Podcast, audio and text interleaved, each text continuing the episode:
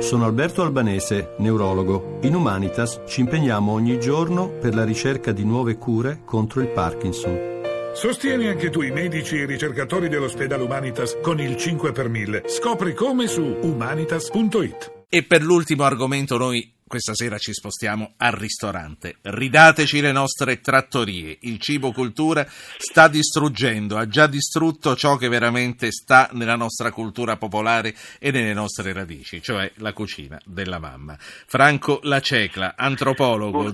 Buonasera Franco. Buonasera. Eh, di suo il Mulino ha da poco pubblicato un pamphlet appassionato che si chiama Babel Food contro il cibo cultura, dove cultura è scritto con la K. Eh, la Cecla, la colpa è tutta degli chef stellati, dei programmi e delle gare ai fornelli. No, no, no, la colpa è anche insomma, di, di, degli antropologi come me, nel senso che in qualche modo abbiamo per molti anni cercato di dimostrare che il cibo eh, vale moltissimo, è un, è un, grandissimo fatto culturale, i filosofi hanno parlato di cibo, ormai cioè, tu, tutti parlano di cibo, insomma, in qualche modo negli ultimi 15 anni il cibo è diventato, è stato nobilitato e quindi per un verso... Eh, al, punto, al punto da dare fastidio, eh, tanto ce n'è.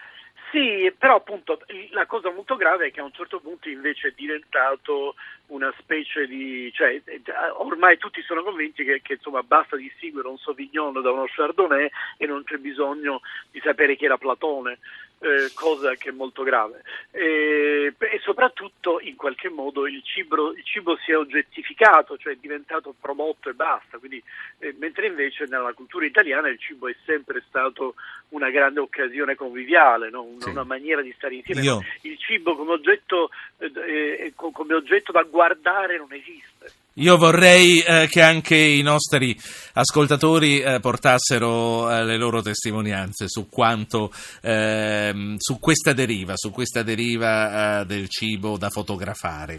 335 699 2949. La cecla, fotografare un bel piatto, quindi è roba da anoressici con chiodo fisso del cibo che però non riesce a gustare.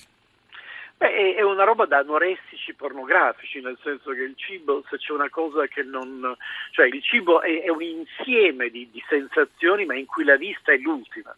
Per cui il fatto di ridursi alla vista è come quelli che appunto si comprano eh, le riviste dove c'è il paginone centrale con le donne nude, però insomma non è lo stesso che avere una bella storia d'amore. Quindi insomma eh, sicuramente c'è un aspetto anche un, abbastanza pornografico insomma, nel fotografare le orecchiette, ingigantire, cioè in questo eccesso eh, di, di, cultura visiva del cibo, c'è qualcosa che ha molto a che fare effettivamente con l'anoressia, cioè in realtà l'anoressia è, è, è l'incapacità di mangiare il cibo in maniera incosciente, senza, senza doversi continuamente eh, domandare cosa uno sta mangiando. Senta, cioè, eh, il cibo dei poveri un tempo erano le minestre di cavoli e la polenta, oggi sono gli hamburger e le patatine. Sì, ma oggi anche, insomma, il cibo dei poveri oggi sono molte cose, eh, nel senso che anche la pasta, la pasta effettivamente è una grande conquista italiana perché è qualcosa che costa poco e richiede pochissima eh, legna per essere cotta. Infatti la pasta per esempio è diffusissima in Africa dove non, dove non ci sono più legni da, da ardere.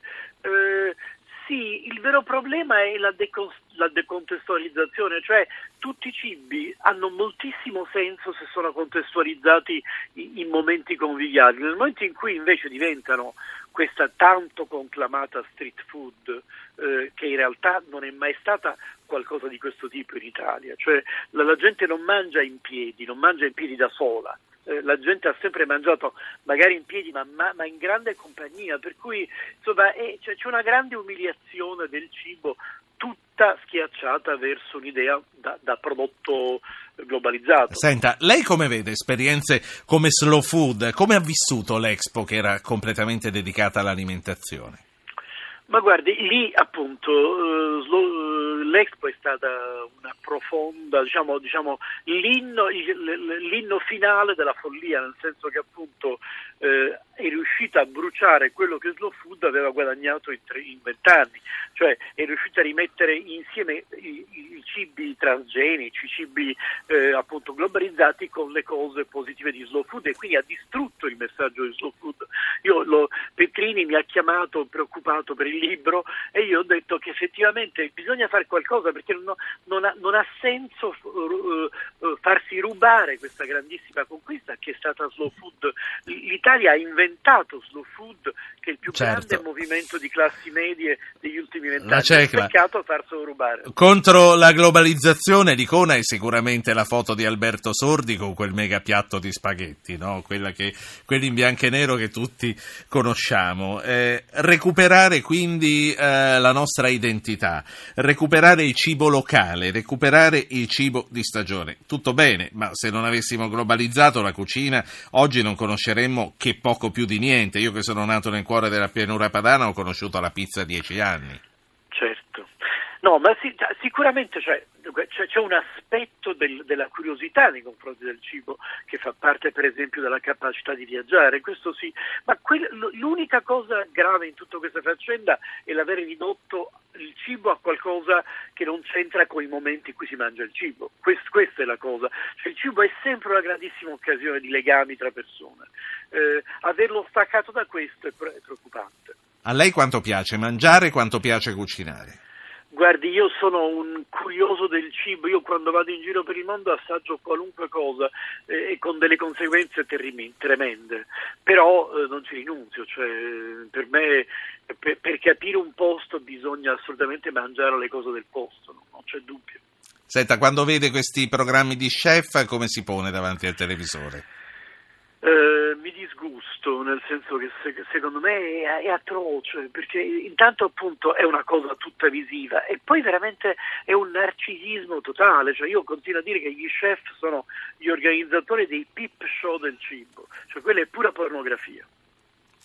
Senta, eh, l'ultima cosa che le voglio chiedere è come si pone lei eh, verso gli OGM e tutto quello che trasforma l'agricoltura guardi, anche lì, per fortuna fino adesso eh, l'Europa e l'Italia ha resistito. Il problema degli OGM è che sono un imbroglio perché si spacciano come la soluzione della fame nel mondo, mentre invece ovviamente gli OGM sono la causa di moltissimi problemi perché, perché, creano delle sementi che sono sterili no? e quindi ogni volta i contadini devono ricomprare le sementi. Sì. Eh, Questo è stato abbastanza smentito, eh, il fatto che siano sementi sterili, ma ci, ci, ci addentreremo in un, in un, percorso troppo lungo che i tempi certo. stasera non ci permettono, però lei dice insomma è una brutta cosa. No, ma poi soprattutto l'OGM oggi, eh, tanto conclamato, risolve una cifra minima nel senso che, che, che so, c'è un 8% nel mondo di, di, OGM, però quelli che veramente fanno, sfamano il pianeta sono i piccoli agricoltori, che sono, dife- che sono pochissimo difesi e che sono anche coloro che difendono la biodiversità.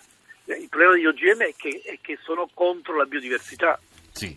La saluto, Franco Lacecla, Grazie. antropologo, autore di Babel Food, Il Mulino, Babel Food contro il cibo cultura. Poi c'è tutto il discorso che gli animali che noi mangiamo si alimentano di OGM, ma anche questo ci porta troppo lontano. Grazie, qui è partita la sigla. Noi eh, ce ne andiamo, noi che siamo Francesca Librandi, Giovanni Benedetti, Francesca Leoni, Marco Mascia, Anna Posillipo, Ruggero Po, e che cosa dirvi? Eh, che eh, tutto quello che non avete sentito sentito stasera, lo tro- non lo perdete, lo trovate su zapping.rai.it in podcast e lo trovate in podcast anche attraverso l'app di Radio Rai per smartphone. La giornata è stata lunga, difficile, abbiamo affrontato tantissimi argomenti, tra i quali le cronache di ciò che è successo a Bruxelles. A Bruxelles dove dal primo pomeriggio eh, c'è, c'è, un confronto tra la polizia e dei terroristi, una, un blitz che ancora non si è concluso.